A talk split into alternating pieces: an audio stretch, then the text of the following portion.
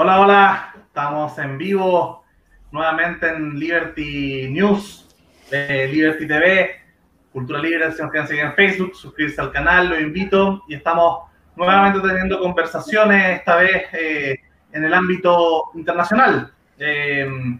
Estamos junto a un invitado que hemos tenido otras veces en el programa, que es Rodolfo Vilches, que justamente es el encargado internacional de Bópoli y fue uno de los negociadores del TPP en su momento por parte de Chile. Y bueno, estamos obviamente con nuestras panelistas de siempre. A mi lado, Beatriz Soto Mayor, psicóloga, y desde Australia, justamente desde Oceanía, que vamos a estar conversando de la relación entre Sudamérica y Oceanía en este programa, Isadora Reynolds, lingüista, y que está haciendo su doctorado allá en Melbourne. Así que bueno, vamos hoy día a hablar sobre un tema bastante contingente, un tema que salió esta semana, al menos a conocimiento público, no sé si se sabía de antes, pero un acuerdo firmado entre Singapur, Nueva Zelanda y Chile, que es el DEPA, Digital Economic Partnership Agreement. Mi inglés está súper oxidado, pero es el acuerdo de economía digital. Y que es bien interesante. Quería acordarme de que yo conocí a Rodolfo el año pasado defendiendo el TPP en el Fondo de Cultura Económica, cuando era defender al diablo, y fue solito defender el TPP, valiente.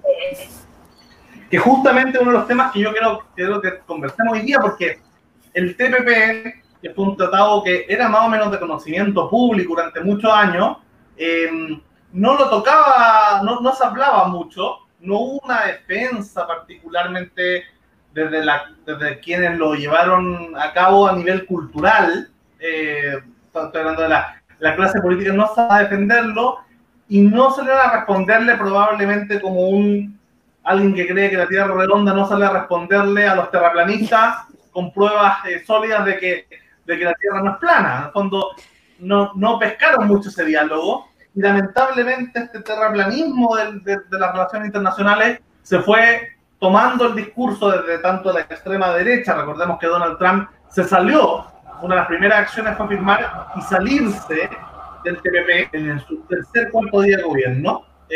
Y mucha gente de la extrema derecha era anti-TPP, porque en el fondo se estaba perdiendo soberanía nacional y un montón de discursos, pero también, y sobre todo en Chile, las voces disidentes contra el TPP eran más bien de extrema izquierda, toda esta izquierda populista de estilo Podemos, que plagaron lleno de fake news sobre la semilla, los transgénicos, la pérdida de derechos digitales, un montón de temas donde no hubo una defensa corporativa cultural del TPP, o al menos a las voces como Rodolfo que defendían el TPP, mucha pantalla no les dieron en el momento indicado. De hecho, desde este programa y antes de este programa veníamos defendiendo con Isadora, bueno, con Beatriz cuando se sumó, nosotros veníamos defendiendo el TPP hace mucho tiempo. Entonces, bueno, aprovechemos justamente hoy día de conversar antes de que se pierda esta batalla cultural, sino al revés, para poder empezar a defender desde el inicio un tratado que es interesante en muchos sentidos porque recordemos que el TPP no fue una gran conspiración de las multinacionales norteamericanas, sino que fue un acuerdo que llegó Chile, Nueva Zelanda y Singapur, lo que se conoció como el P3, que después sumaron a Brunei, pasando a ser el P4. Todo esto estamos hablando en la época del gobierno de Ricardo Lagos, o sea, a principios del 2000. Y hoy día se renueva este mismo inicio, este mismo espíritu inicial del TPP en este acuerdo sobre comercio digital. Entonces, yo creo que la lección que hay que aprender de nosotros los internacionalistas, justamente salir a defender desde el día 1 este tipo de acuerdo y no dejar espacio a los terroristas de la geopolítica. Así que con eso les paso el pase, no sé si Isa quiere hacer otra introducción antes de dejar a Rodolfo explicarnos más sobre sobre este tratado. No, yo quiero escuchar. Quiero saber que están todas las implicancias de este acuerdo, que al parecer es único en su estilo, o al menos el primero en que se firma, lo cual por fin nos pone de vuelta en la palestra internacional haciendo algo innovador. Así que no, por favor, Rodolfo, cuéntanos todo lo que tengas que decir. Oye, gracias nuevamente. Siempre es grato juntarme con ustedes a conversar. Lo paso bien. Lo primero es, me acordaron del TPP. Sí, había, lo que pasa es que hubo mucha, no la comparto, pero creo que hubo una brillante campaña de desinformación del TPP. De verdad, diciendo cosas que realmente eran imprecisas, por decirlo menos, pero que calaban fuerte en la gente. De hecho, si recuerdan, hubo un plebiscito, una votación electrónica, que votaron cerca de 600.000 personas, y más de 500.000 votaron no al TPP, digamos, lo que te da una señal. Pero justamente por lo que decía Lucas, yo efectivamente creo que hubo un error de información, no sé. Bueno, tengo mi explicación de por qué se dilató tanto la presentación del TPP en el Congreso, la información a la gente. Mi impresión es que si uno ve cronológicamente, ese año se dieron una serie de firmas de acuerdo, Argentina, Brasil, etcétera, Indonesia también, y se priorizó que salieran esos acuerdos pensando que el TPP, dado que ya se había firmado y se había firmado por el gobierno anterior, iba a tener una aprobación rápida en el Congreso. Lo que me parecía que no iba a ser así. Bastaba ver el programa de gobierno de Beatriz Sánchez en su momento, y ellos ya advertían que los acuerdos iban a ser revisados. De hecho, no sé si ustedes se acuerdan, pero uno de los acuerdos que pasó en ese periodo fue el de Canadá, que fue la modernización, y Giorgio Jackson firmó a favor y fue lapidado por... Vilipendiado. Exacto, por pobre, digamos, pero bueno, pasó rápido. Con respecto a este, lo primero es que es un acuerdo, es una negociación que viene en realidad hace un par de años ya, no es tan nueva. Lo que tiene su gracia es que se firmó bastante rápido. Una negociación que parte por ahí, por el 2018 más o menos, en el marco del lanzamiento del último año de APEC. Después las negociaciones así como oficiales se lanzan, me recuerdo, en mayo del año pasado, y después de un año se firma, que es ahora, y también hay una negociación similar en el marco de la OMC que partió hace algunos años, y donde varios países más que los tres que están ahora buscan alcanzar un acuerdo en materia de comercio electrónico básico. Entonces es un tema que ya está dando que hablar, que se está discutiendo en los organismos internacionales, digamos, especializados. Pero la gracia de este acuerdo es que se da justo en momentos de pandemia, y donde la pandemia generó lo que yo llamaría como una irrupción muy fuerte de la economía digital, y vino a cambiar, pero radicalmente, la forma en que intercambiamos bienes y servicios. Y yo creo que ahí está el valor de esto.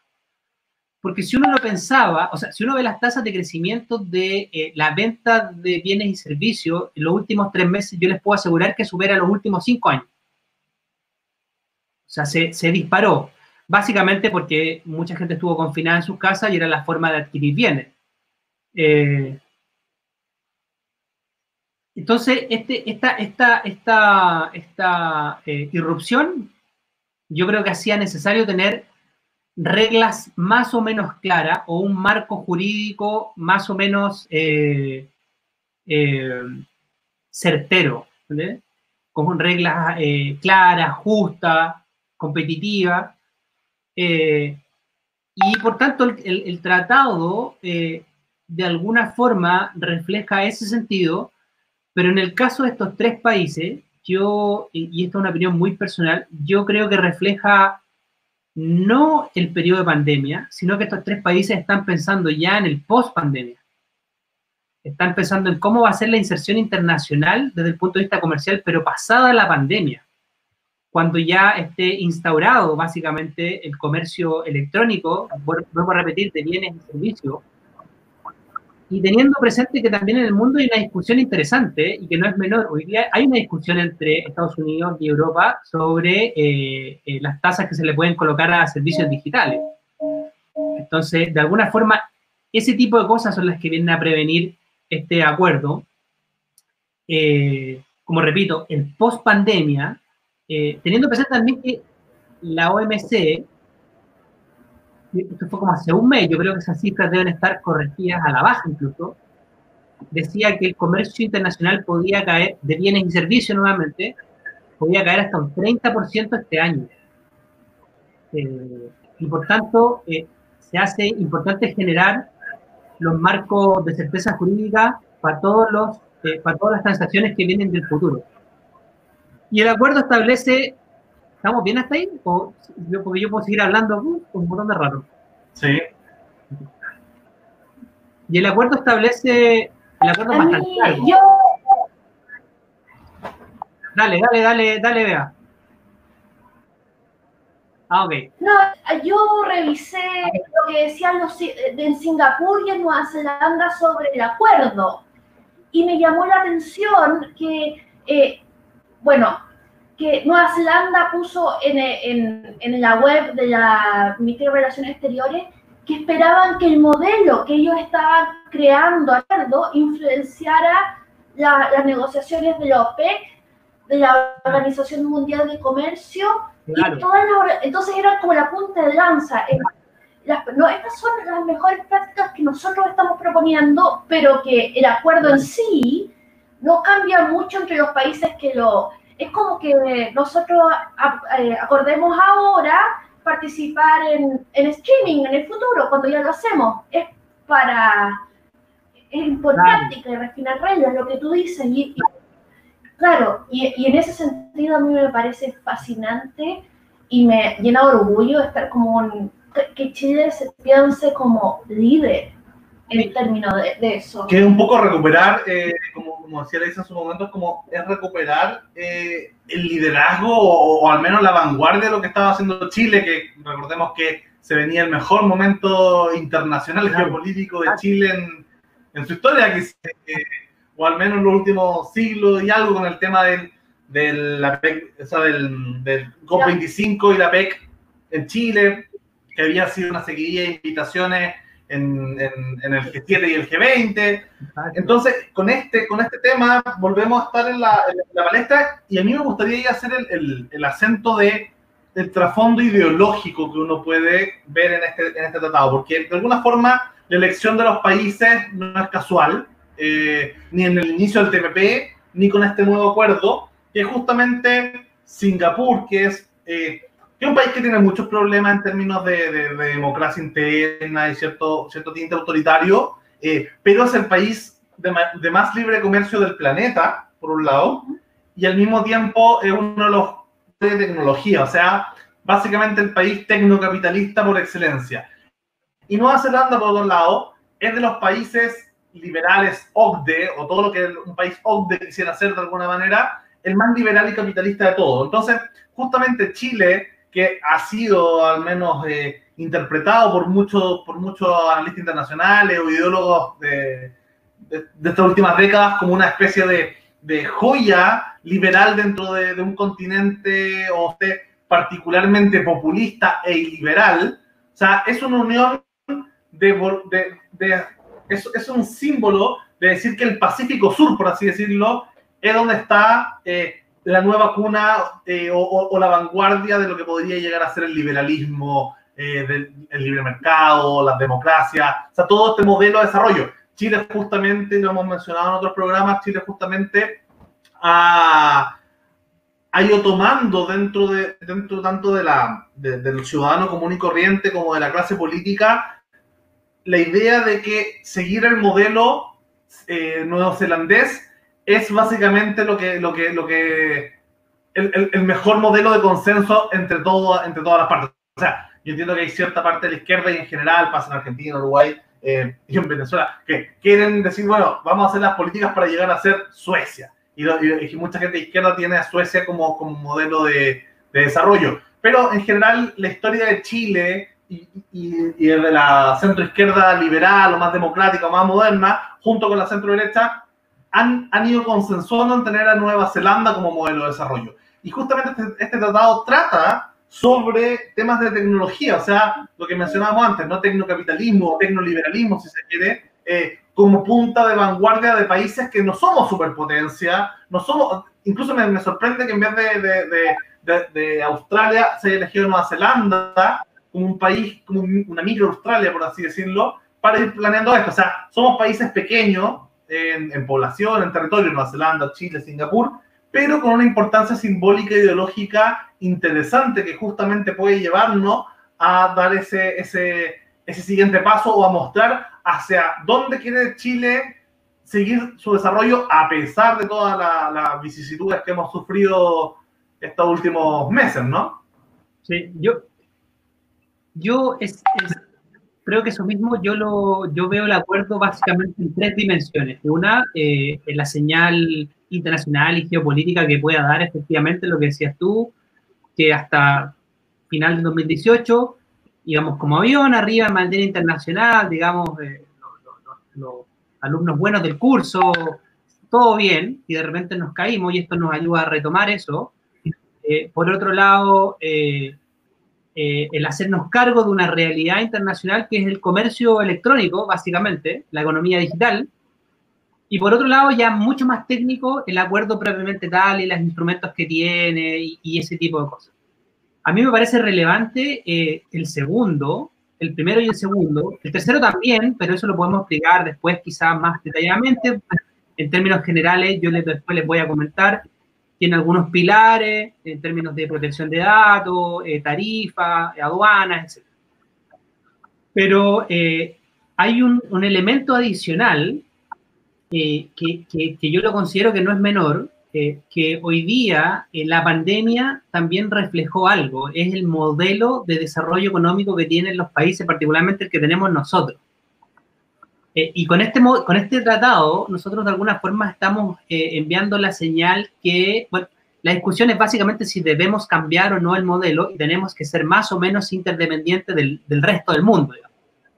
Y con este acuerdo estamos entregando una señal clara y que dice, nosotros estamos condenados de alguna forma a comercializar con el mundo y vamos a seguir haciéndolo, por los canales que sean, pero vamos a seguir haciéndolo y más aún, ¿me entiendes? Yo creo que, por ejemplo, esa discusión está relativamente zanjada con este modelo y básicamente nos dice... Entramos en lo que yo llamaría un TLC 4.0 casi ya. Y ya pasamos incluso de estos TLC de nueva generación, pasamos a TLC básicamente electrónicos. Puesto que este acuerdo se firmó electrónicamente y incluye herramientas muy particulares, que son un poquito técnicas, pero que vale la pena decirlas. Por ejemplo, el reconocimiento de la firma digital. Justo te iba a preguntar sobre eso, porque el problema que yo veía, por ejemplo, con el comercio digital es cómo llega al público y la desconfianza que hay hoy en día con las redes sociales y el mundo digital, precisamente por los problemas de privacidad, de dispersión de datos, todo lo que sucedió, no sé, pues, cosas como Cambridge Analytica, que el hecho que se haya firmado de manera digital también le da como valida este tipo de firmas o este tipo de mecanismos. Y le da un poco más de confianza a la gente sobre qué es lo que se puede hacer digitalmente. Justo mencionaste eso de la firma digital. ¿Y qué implica eso para el comercio internacional? Que ahora simplemente los países que estamos involucrados en algo así, estamos más comprometidos con desarrollar las tecnologías de manera que sean más seguras, ¿no? Absolutamente. Y de hecho, el acuerdo tiene una característica muy interesante que se basa en lo que yo llamaría tres pilares fundamentales, que uno es facilitación de comercio, y lo que yo les decía un poquito sobre facturación electrónica, comercio sin papeles y ese tipo de cosas. Y de ahí vamos a hablar un poquito más porque ahí también hay un desafío que dice relación con la modernización de las aduanas, de los trámites, de los certificados, etcétera. Y entrando un poquito en lo que tú preguntabas, dos temas fundamentales que los países empiezan a hacerse cargo, pero fuertemente a hacerse cargo, que dice, con el flujo confiable de datos, con la protección de la información personal, ¿verdad? Que yo pueda hacer transacciones, pero tenga la seguridad de que hay protección jurídica detrás de ello, sobre todo para el comercio transfronterizo, que este flujo transfronterizo de datos, pero de empresas, porque hay información confidencial también, permita, por ejemplo, hay algunos países que establecen que los servidores deben estar en la región donde se va a hacer la transacción. Ahora, los servidores pueden estar acá, lo que no es menor.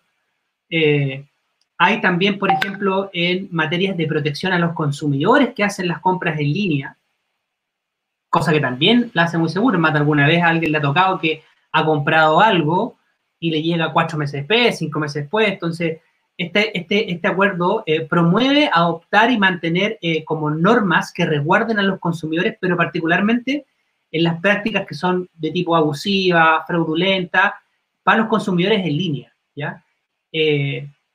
Hay un tema acá que yo no sé si vieron el acuerdo, pero también queda mucho también en mucho declaración de intenciones. Entonces, va a haber que ver qué viene después porque va a haber que trabajarlo.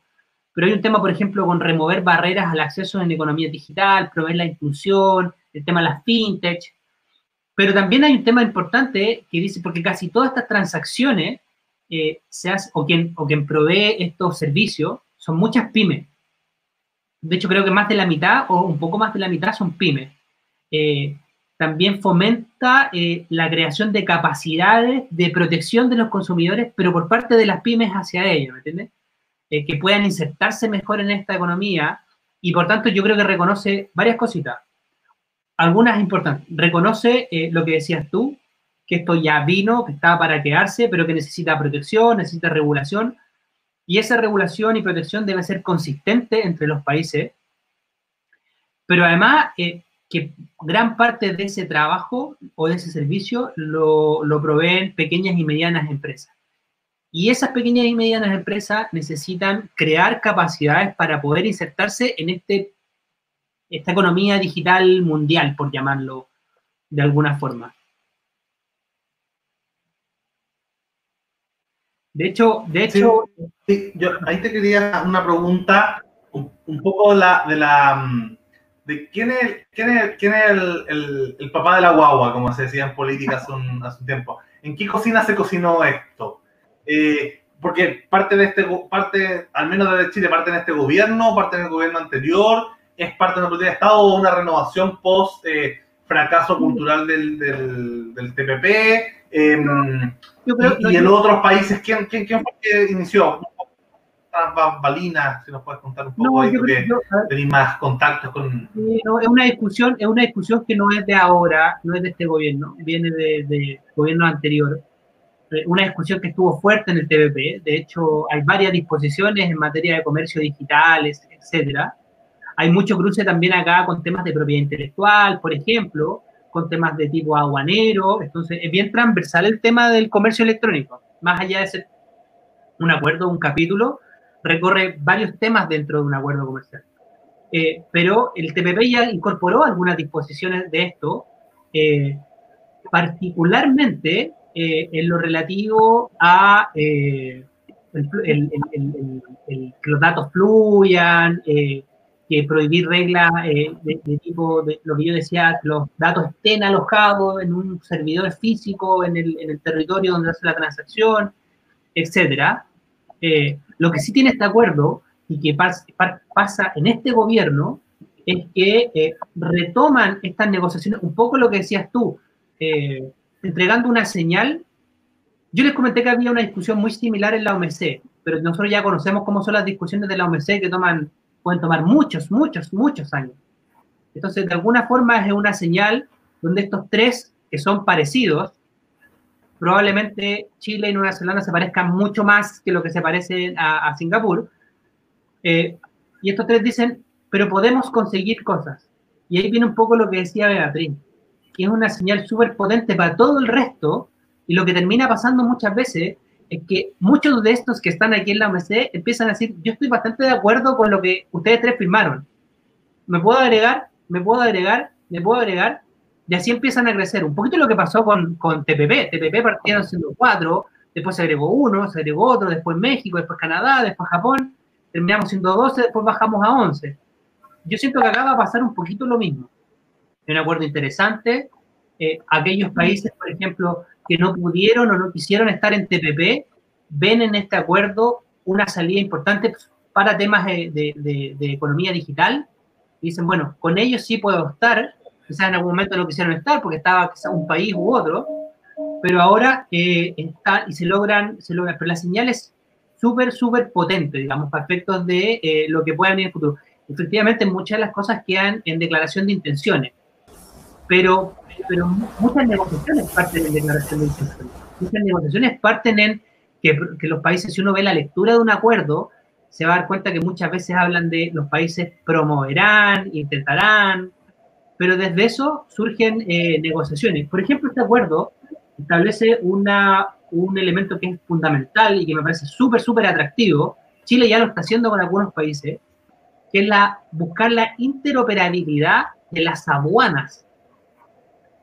Y la aduana neozelandesa y la aduana singapurense, y aquí lo comento con conocimiento de causa, porque me tocó ser jefe de la División de Procedimientos Aduaneros en la Aduana Chile, están en un nivel acá arriba.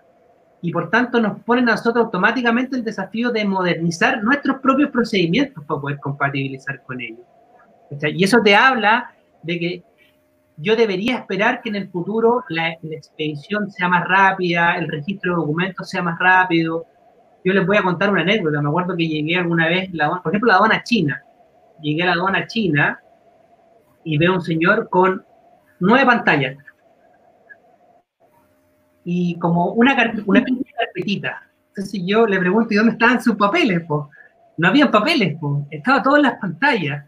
Y las pantallas entre ellas se leían, los documentos entre ellos se leían, identificaban campos comunes, el nombre, la dirección, identificaban si estaban correctos o no. Y si estaban incorrectos, rechazaban. Y había que ir a corregirlo.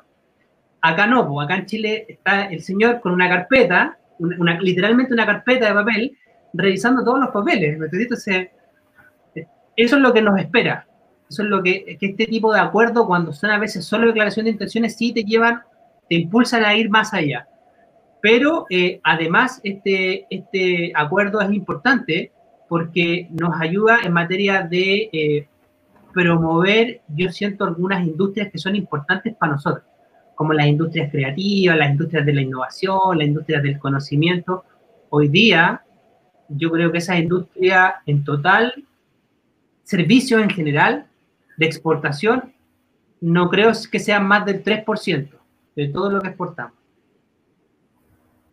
Costa Rica, que también exporta. Oye, ¿no? Y vamos a hacer más... Sí, este tratado se va, en términos prácticos, a traspasar a algo más estilo OCDE, o sea, más regulaciones justas, o más estilo... o sea, bajar regulaciones.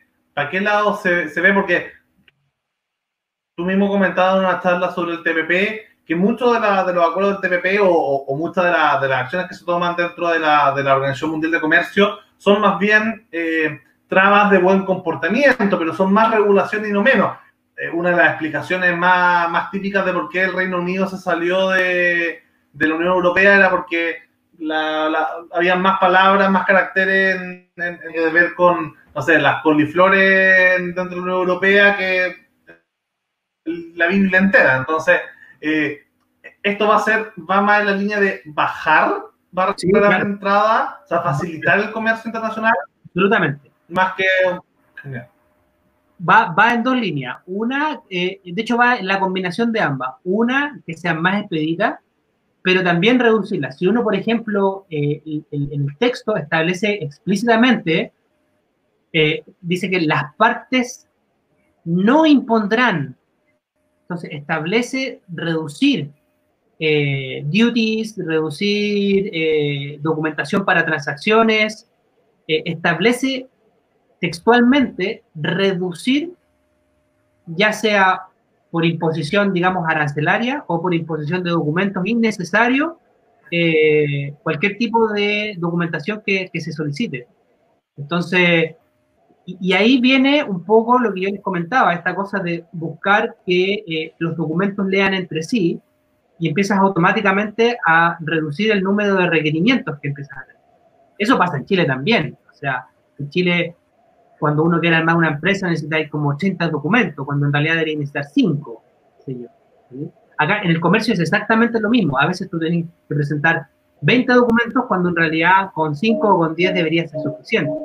Y eso es lo que hace este acuerdo finalmente. Oye, quería pasar a mi tema favorito. Una cosa. Era, de nuevo, estamos viendo por fin el resurgimiento de los, ¿cómo se llama?, los tratados hacia Pacífico y Pacífico Sur de nosotros. El mismo eje, o similar al mismo eje que teníamos para el TPP-11, y me llama la atención particularmente la presencia de Singapur, más que nada porque hoy en día quien podría haber sido ese eje era Hong Kong, que ya sabemos que está en un cuello de botella internacionalmente, y al parecer lo que se ve es que Singapur va a ser la próxima economía por la cual se entra hacia Pacífico. Entonces me llama la atención que Singapur ya se haya dado cuenta de su posición en este eje, ya que probablemente es la única economía que todavía queda que no está con problemas de divisiones internas al nivel de lo que está Hong Kong, que solía ser como una isla liberal dentro de China, o sea, dentro de Asia. Entonces, quería preguntarte, ¿qué sientes tú que si vamos a lograr por fin un eje que pueda empezar a contrarrestar todo lo que pasa en China? Porque sabemos que su manera de hacer comercio es bastante más intervencionista que el modelo neozelandés o singapurense, y esto daría entonces paso a que la gente que estaba en el mismo eje Asia-Pacífico empecemos de nuevo a armar esta alianza que permita contrarrestar el imperialismo chino, a fin de cuentas. Es que yo creo que... no lo dicen, pero implícitamente de alguna forma... está eso, está en buscar, términos técnicos, yo te diría que están buscando diversificar la canasta exportadora tanto de productos como de destino, pero de alguna forma eso es lo que tiene detrás, buscar no tener tanta dependencia de China. No es más que eso, de China y de Estados Unidos y de la Unión Europea, para ser justo, porque los tres son bastante relevantes, digamos, o sea, se nos caen los tres y es un colapso, digamos. Con respecto a Singapur, claro, Singapur ya es hoy día un puente de tránsito de muchos productos, y ahí viene el hecho de que Singapur de alguna forma lo que busca es reducir y facilitar los costos de entrada, digamos, porque muchos de sus productos van a circular por Singapur. A mí no me parece tan sorprendente que esté Singapur. Singapur, por lo menos yo les confieso acá que en las negociaciones de TPP siempre fue un activo participante, pero un buen participante, un participante que siempre proponía e innovaba con cosas. Entonces no me parece extraño que Singapur esté en esta parada, ¿no? Me es de toda lógica. Lo que sí me extraña que no esté Australia, por ejemplo. Sí, yo opino lo mismo. Cuando vi que Nueva Zelanda era parte de esta grilla, yo dije, ¿y qué pasó con Australia? Yo no sé si será por el, ¿cómo se llama?, la situación política hoy en día, donde la mayor parte de los esfuerzos están derivados a la economía local, específicamente en el término pandemia, donde el gobierno está viendo cómo reactivar, más que la economía, las fuentes de trabajo. Hoy en día hay un programa que debo decir que dentro de todas las cosas que ha hecho Australia para mejorar la economía es uno de los más estúpidos que hay, que están derivando la plata al sector de construcción, al sector inmobiliario. Entonces se están dando como muchas facilidades simplemente para que los tradies, así como los maestros de la constru, hagan reparaciones en casas que ya existen, para reactivarlos, en casas que tienen que tener un cierto valor en el mercado, claro. Habiendo dejado de lado a muchas otras personas que también han perdido sus trabajos, que son un grupo más importante que los maestros de la construcción, por llamarlos en términos chilenos. Entonces, yo creo que está muy enfocado hoy en día en cuáles son sus planes de reactivación, está enfocado en cómo volver un poco a la normalidad, y yo creo que se están perdiendo, o sobreenfocando en lo que es local, y se están saltando este paso tan importante que es desarrollar las economías digitales. Quizás no les importa tanto porque su mayor capital es producción de servicios, quiero decir, servicios básicos y producción de, materias primas. Yo creo que, tal como lo dijiste tú, lo más probable es que después se sumen igual. Que sea como, ya, vamos. No, ahora que terminamos con el problema interno, juntémonos, sumémonos, porque también es verdad que Australia se dedica mucho a la innovación. O sea, muchos centros se han abierto, incluso durante la pandemia, unos centros de innovación y como think tanks y todo.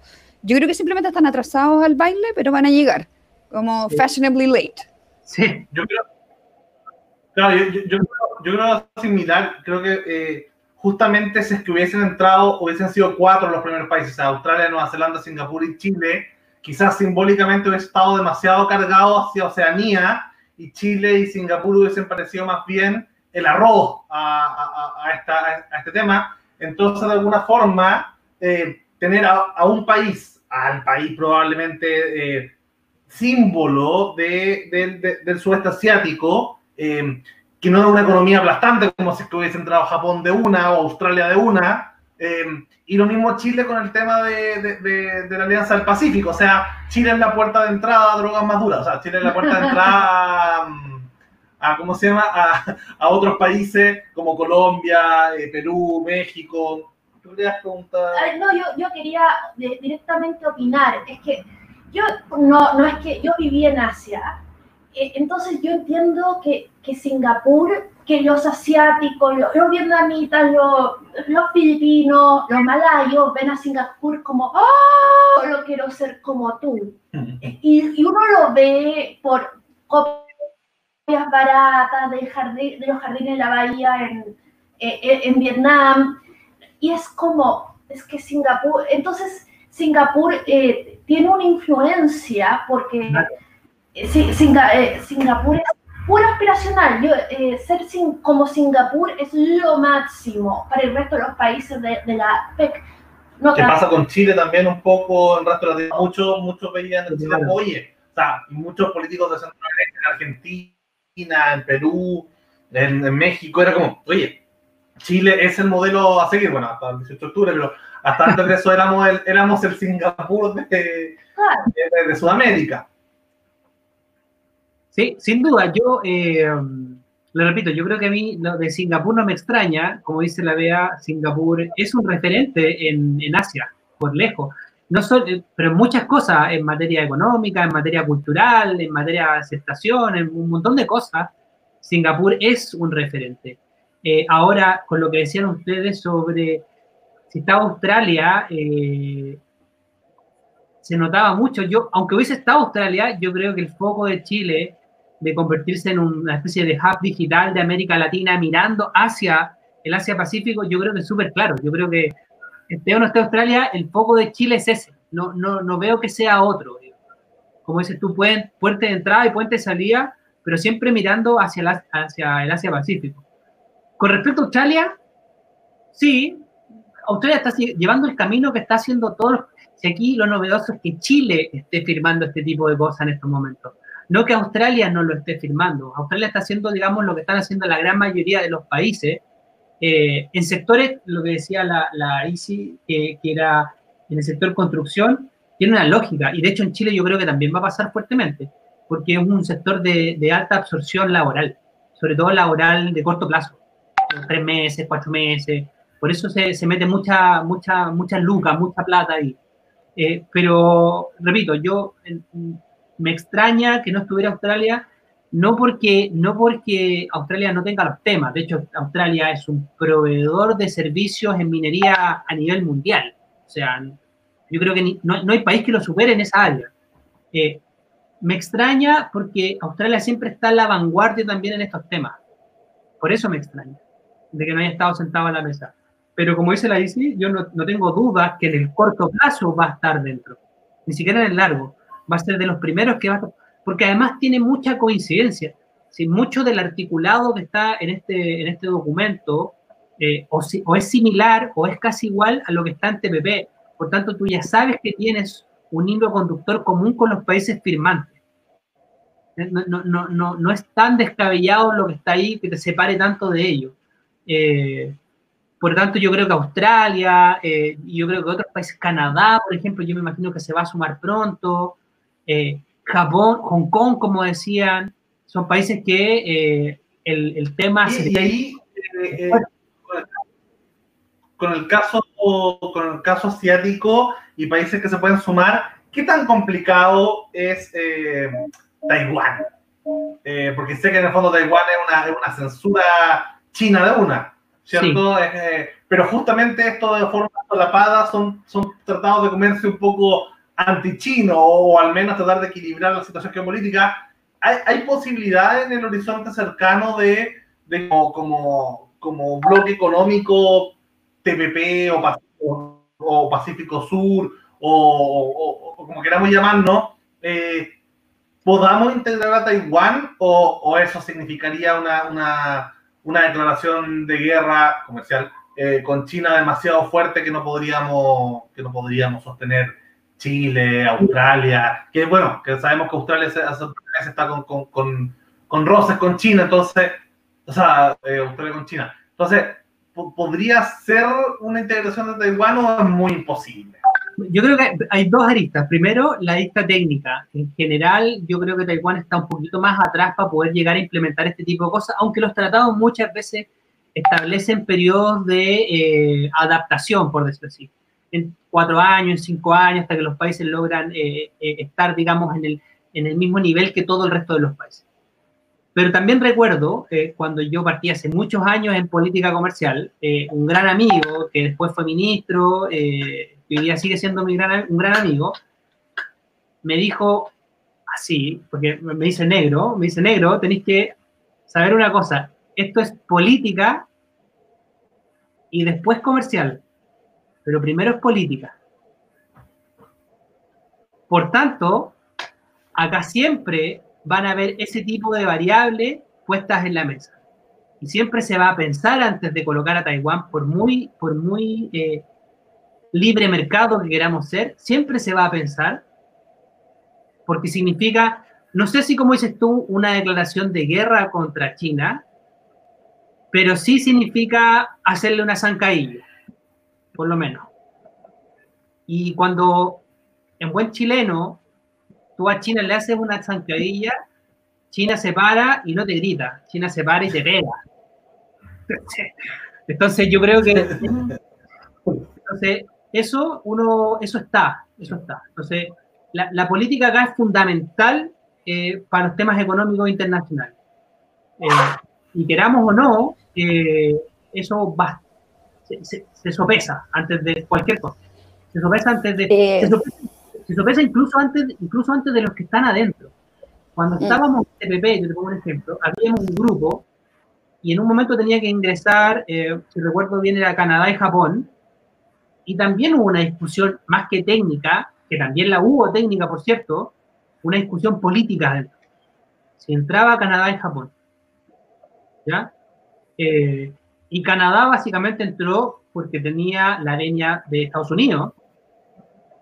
Y Japón tenía, bueno, Japón es Japón, entonces era un actor importante. Pero Japón también tuvo sus problemas al principio, porque Japón también viene a ser un actor relevante que le hace el peso, por ejemplo, en algunas cosas a Estados Unidos. Entonces, y se discutió harto y pasó mucho tiempo. Por tanto, yo veo, si tú me preguntáis, yo veo lejano una inclusión de Taiwán en este grupo, justamente por el efecto político que eso significaría.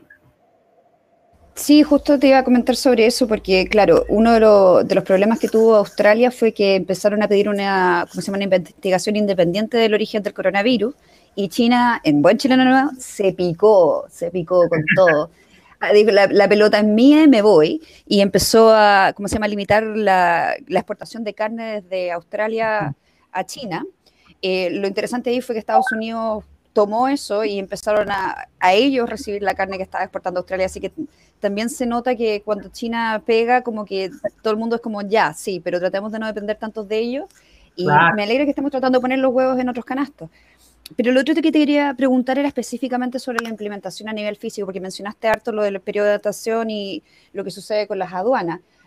Chile, a pesar de toda su burocracia, no es tan burocrático como el resto de Latinoamérica, y no sé, siempre estuvimos a la vanguardia en lo que era temas digitales cuando se creó NIC Chile, que, o sea, por eso tenemos .cl y no .com.cl, porque llegamos primero, alcanzamos nuestro, ¿cómo se llama?, nuestro dominio, y todo lo que eran los centros de computación de la Universidad de Chile, y creo que la Universidad Católica también, fueron muy visionarios en esto y nos adelantaron un poco, y a pesar de que no funcione tan bien, tenemos cosas como Chile Atiende, donde sacas el certificado con un par de clics.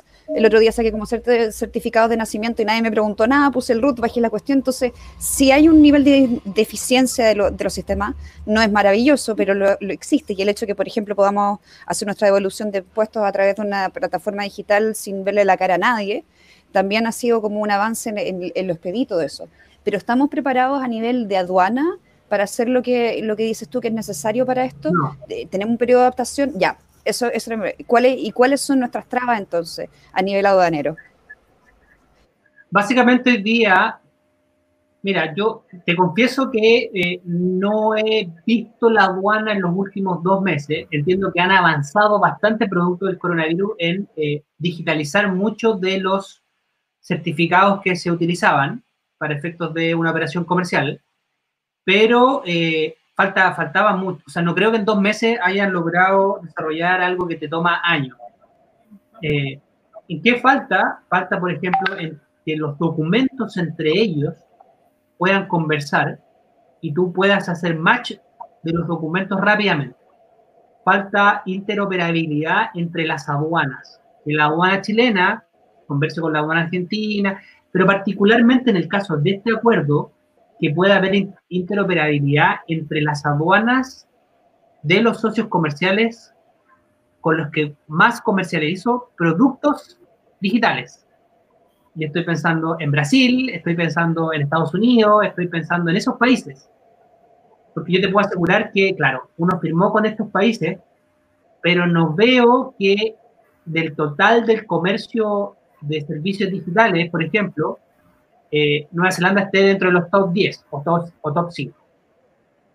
Pero sí está Estados Unidos, sí está Brasil. Entonces, con esos países uno debería tratar de buscar interoperabilidad que yo pueda desarrollar todo vía aduana. Porque no tiene ningún sentido, por ejemplo, que una transacción comercial yo la pueda hacer desde mi aduana digital, pero el receptor no sea digital y me exija papel. Que vuelvo a quedar en cero, no tiene ningún sentido. La idea es que ambos sean digitales. Yo desde acá, con un clic, pasa por la aduana chilena y va a la aduana de destino. Ustedes se preguntarán por qué yo hablo de la aduana. Porque hay operaciones comerciales que necesitan de las aduanas. Hay otras que no. Si uno, por ejemplo, vende un software, uno eventualmente podría venderlo de manera directa, sin pasar por las aduanas. Pero si yo lo hago por la aduana, esto es un poquito técnico, pero tengo algunos beneficios en términos impositivos, tanto de IVA, de renta, etcétera, por ser exportación de servicios. Por eso lo hago por la aduana. Básicamente eso para aclarar por qué estábamos hablando tanto de la aduana. Pero claro, nos faltan... nos faltan eso. Yo creo que hay un trabajo de tipo importante que también falta en materia de digitalización, pero también falta en materia de generar más plataformas, porque uno puede generar estos documentos, estos acuerdos que son muy buenos, pero hay una segunda patita y que es el error que no podemos tener, que nos pasó hace 30 años atrás, que nos basamos básicamente en productos de extracción, que está bien, pero una diversificación natural de eso. Pero necesitamos tener asociado políticas productivas que acompañen a esto. ¿Qué política? Desarrollo de la pyme, desarrollo de las TICs, desarrollo de servicios financieros y plataformas que permitan conectar con clientes en el otro lado. Porque no saco nada con tener el instrumento, pero yo no puedo llegar al cliente allá y saber quién me podría comprar un software, quién me podría comprar un videojuego, ¿me entiendes? Y si hoy día, por ejemplo, uno va al presupuesto de ProChile, uno se da cuenta que la mayor parte está en bienes, fruta, vino, no está en servicios. Si uno realmente quisiera apostar fuertemente a desarrollar la industria de servicios, comercio digital. Cuando digo servicio me refiero a todo lo que es comercio digital, todo. Uno debería apostar fuertemente en recursos con ellos, en las plataformas. Hoy día es menos costoso porque nos hemos dado cuenta que muchas de esas reuniones las podemos hacer de manera digital. Entonces, ahí yo pondría muchos huevos de la canasta, ahí, en ese grupo. Entonces, ¿qué nos falta? Nos falta desde lo técnico, a responder un poco, resumir, nos falta desde lo técnico, por supuesto, estamos avanzando sin duda, pero falta camino para estar al nivel de lo que es una aduana neozelandesa. Nos falta en eso, nos falta en materia logística, pero también nos falta en materia de... tiene un nombre técnico, pero se llama prospección de mercado, que es básicamente analizar los mercados de destino y generar los ecosistemas para poder llegar bien a esos mercados.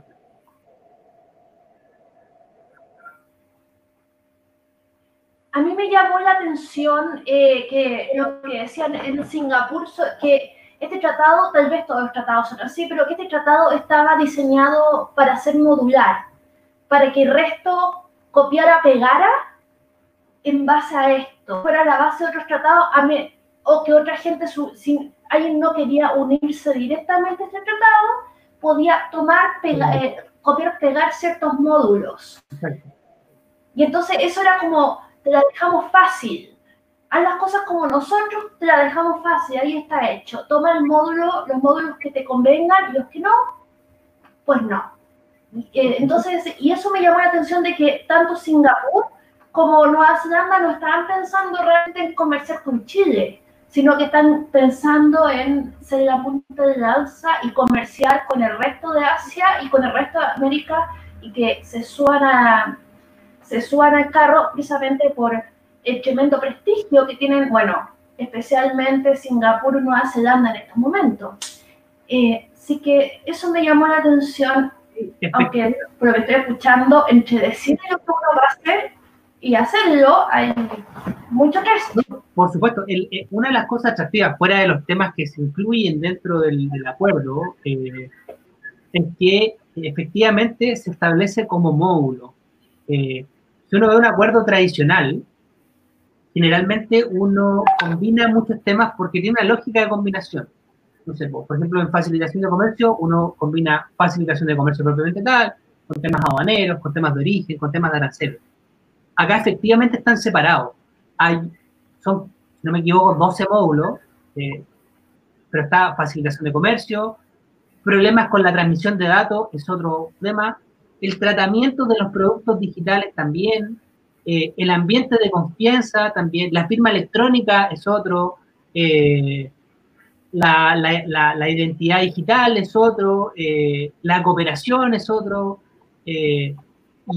De hecho, hay un capítulo de solución de controversias que me pareció muy interesante. Pero lo que hace atractivo eso es que efectivamente una persona, por ejemplo, podría estar, o un país podría estar de acuerdo con el tratamiento digital en materia de facilitación de comercio, pero no en materia, por ejemplo, de identidad digital. Y perfectamente podría estar de acuerdo con el módulo 1 y no con el módulo 7. Entonces, no inhibe participar de una parte del acuerdo que otro. Ahora, administrativamente, ¿cómo se hace? Es complejo. Yo no sé cómo estos tres países, porque ya empiezan a ser una especie de bloque digital, aceptarán a otro país para efectos de, qué sé yo, Malasia firma, pero solo módulo 1, no creo. Yo creo que... se forma más bien completo, digamos, no me imagino firmando por partes. Pero sí lo que tiene es que otros países pueden tomar parte de eso como referencia y utilizar esos módulos. ¿Entiendes? Y eso como que se condice un poco con cómo se ven las tecnologías hoy en día, que muchas cosas son open source, que a fin de cuentas muchas de las cosas que están allá afuera es copiar, pegar. Mucho, por ejemplo, cuando estás trabajando en programación, la gente comparte sus códigos como... Quizá en el mismo sentido que decías tú de repente que el receptor esté a la altura de tu tecnología para evitar estos cuellos de botella. Entonces, todo lo que es ¿cómo podríamos decir? La cosmovisión open source como que parece permear un poco a esto de los módulos, que sea como, ya, te la arreglamos, facilito, no sé, Brasil, ¿podía hacer esto? Copia, pega y nos vemos la próxima semana y te mando todo mi software. Exacto, y en parte porque las realidades hoy día en un mundo tecnológico son muy distintas, en términos, por ejemplo, de ciberseguridad, en términos de protección de datos personales. Entonces, los países van a ritmos distintos incorporando eso en sus regulaciones. Por tanto, hacerlos firmar todo el paquete completo me parece que es un poco... A ver, si a mí me hacen firmar el paquete completo, yo prefiero decir, no, me están pidiendo una cosa en materia de ciberseguridad que yo todavía estoy partiendo, ¿me entiendes? Entonces, de alguna forma, va logrando incorporar a los países en áreas. A mí me parece muy atractiva ese modelo, muy atractivo. Tenía una última pregunta, por lo menos, con respecto a esta área, porque algo que se sabe que ha sido bastante interesante es cómo los países menos desarrollados, por no tener las tecnologías o no tener desde antes los sistemas, por ejemplo, eléctricos o de transmisión de datos, cuando empezaron a hacerlo, lo hicieron bien de una.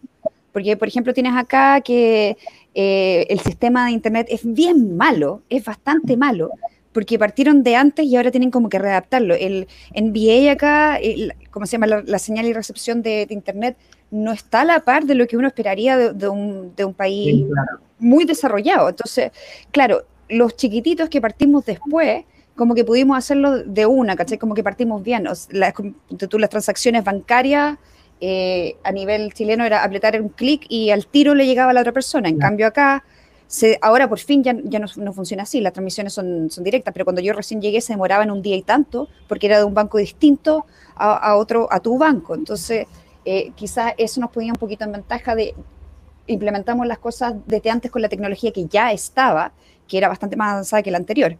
Y por eso mismo quería preguntarte, ¿por qué no fue Europa la que empezó con esto? ¿Por qué no fueron los países que ya consideramos súper modernos, que están al alcance, que tienen conexión 5G o lo que sea? ¿Por qué no fue Europa la que se le ocurrió empezar con esto? Yo, a ver, es más bien una teoría. Yo creo que porque tenemos una lógica de libre mercado en estas materias distinto a los europeos. Básicamente esa es mi explicación. En términos de, un poco lo que decías tú antes, eso dice también relación con la infraestructura. Instalar este tipo de cosas requiere un nivel de infraestructura digital, por decirlo así, servidores, etcétera, fibra óptica, un montón de cosas que no son menores. Entonces, si yo parto y la instalo, si yo compro, no sé, lleno de servidores y resulta que al año se actualizan y el país de al lado va y parte, obviamente va a comprar lo más nuevo y yo todavía tengo que amortizar todo lo que tengo. Entonces, me estoy quedando con lo que es el costo de ser pionero, digamos. Pero, ¿por qué en Europa? Y esto yo lo veo porque si uno se da cuenta qué pasa con estos temas en Europa, son bastante más proteccionistas de lo que somos nosotros. Entonces, yo no sé si le acomode tanto a Europa un texto como este, donde básicamente lo que te dice es, desregula, no me cobres, protege los datos, y por otro lado, Europa en este momento está imponiendo aranceles a los productos, a los servicios digitales, y va en un camino, va en una línea distinta, ¿entiendes? Y está siendo más restrictivo en esa área. Yo creo que sí, por eso... Lucas. Sí, justamente concuerdo con Rodolfo, justamente porque la Unión Europea... como decíamos anteriormente, ¿no? Que una de las razones del Brexit fue justamente el giro que dio la Unión Europea las últimas décadas, que se fue convirtiendo más bien en una socialdemocracia, en un monstruo pesado, práctico, que no permite la flexibilidad que permiten los países capitalistas. Por eso yo veo una oportunidad interesante en el Pacífico, para no llamarlo Pacífico Sur, pero entre todos estos tratados TPP o este DEPA, justamente como fórmula de vanguardia capitalista o mostrar los beneficios justamente del liberalismo, tanto en su filosofía como en su economía, de esta extrema adaptabilidad que tiene el liberalismo. Entonces, justamente se puede adaptar mucho más rápido en países pequeños, sin tantas regulaciones, versus Europa, que está aspirando a ser una especie de, que uno lo ve en el espíritu, la OCDE, ¿no?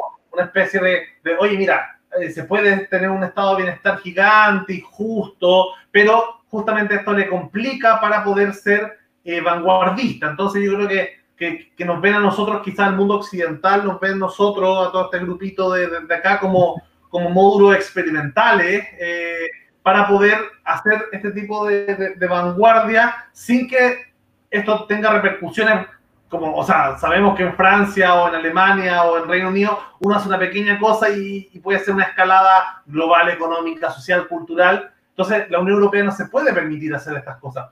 Incluso lo que nombraba la Bea recién parece interesante, porque no solo se está innovando en el fondo, sino en el fondo del texto, ¿no? En el fondo del acuerdo, tanto ideológico como comercial, sino también en la forma. O sea, esto pareciese ser una especie de, se decía esto de la religión de supermercado, un poco de no sé, de creo en Jesús, creo en la reencarnación, en los signos zodiacales, y armo mi propia religión, como esta cosa posmoderna, deconstruida. Yo creo que quizás es una especie de versión posmoderna de los tratados comerciales. Mira, oye, acá te damos una posibilidad y usted elija a la carta cómo quiere su sándwich, ¿no? Cómo quiere su pizza, con qué ingredientes la quiere. Entonces, cada país puede básicamente comprar con ingredientes distintos, y esa es quizás una forma bastante liberal, incluso, de hacer tratados internacionales, menos rígida que esta forma estructurada. Así, mira, acá firmamos con todo esto, si no te gusta, no te sumáis,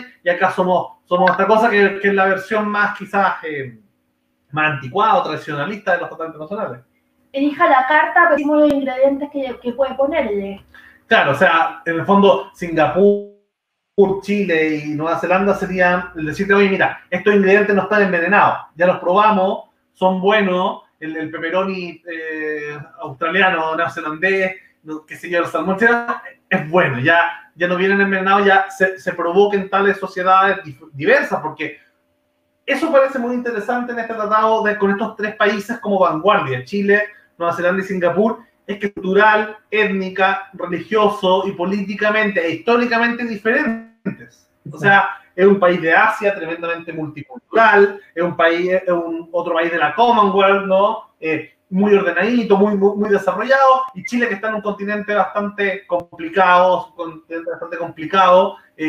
somos de tradición hispánica, si se quiere. O sea, justamente son tres países bastante diferentes, que lo único que compartimos es que hemos adoptado más o menos el modelo económico de libre mercado. Quizás somos los que más hemos adoptado dentro de nuestros propios submundos continentales. Entonces, eso va a ser interesante. Y chicos, para ir terminando, me gustaría, claro, justamente hacer un llamado a que este nuevo tratado, el tratado DEPA, no cometamos el mismo error que se cometió con el TPP en cuanto a las batallas culturales. Y eso es hacer que estas ideas chorreen hasta el ciudadano común, al ciudadano de calle, que entienda que esto no va a terminar en muchas cosas que inventa la derecha populista, la izquierda populista, el terraplanismo geopolítico sobre estos tratados liberales. Justamente somos tres países pequeños, tres economías que hemos mostrado desarrollo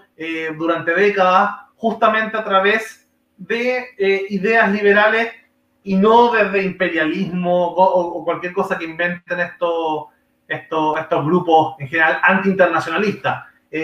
Así que bueno, le agradecerle tanto a Beatriz y a Isadora por ser nuestros panelistas, y a Rodolfo, nuestro invitado experto internacional, unas palabras para despedirse. Y si tú, por favor, después yo, un like. ¿Yo? ¿Qué quieren que diga yo? Que ojalá que esta vez el gobierno no se equivoque con su estrategia comunicacional. Por favor, chiquillos, no se manden otra cagada, no se manden otro TPP. Esto es para mejor. No sé a quién van a poner a transmitir esta información, pero por favor háganla bien esta vez, no perdamos la batalla cultural. Eso es todo.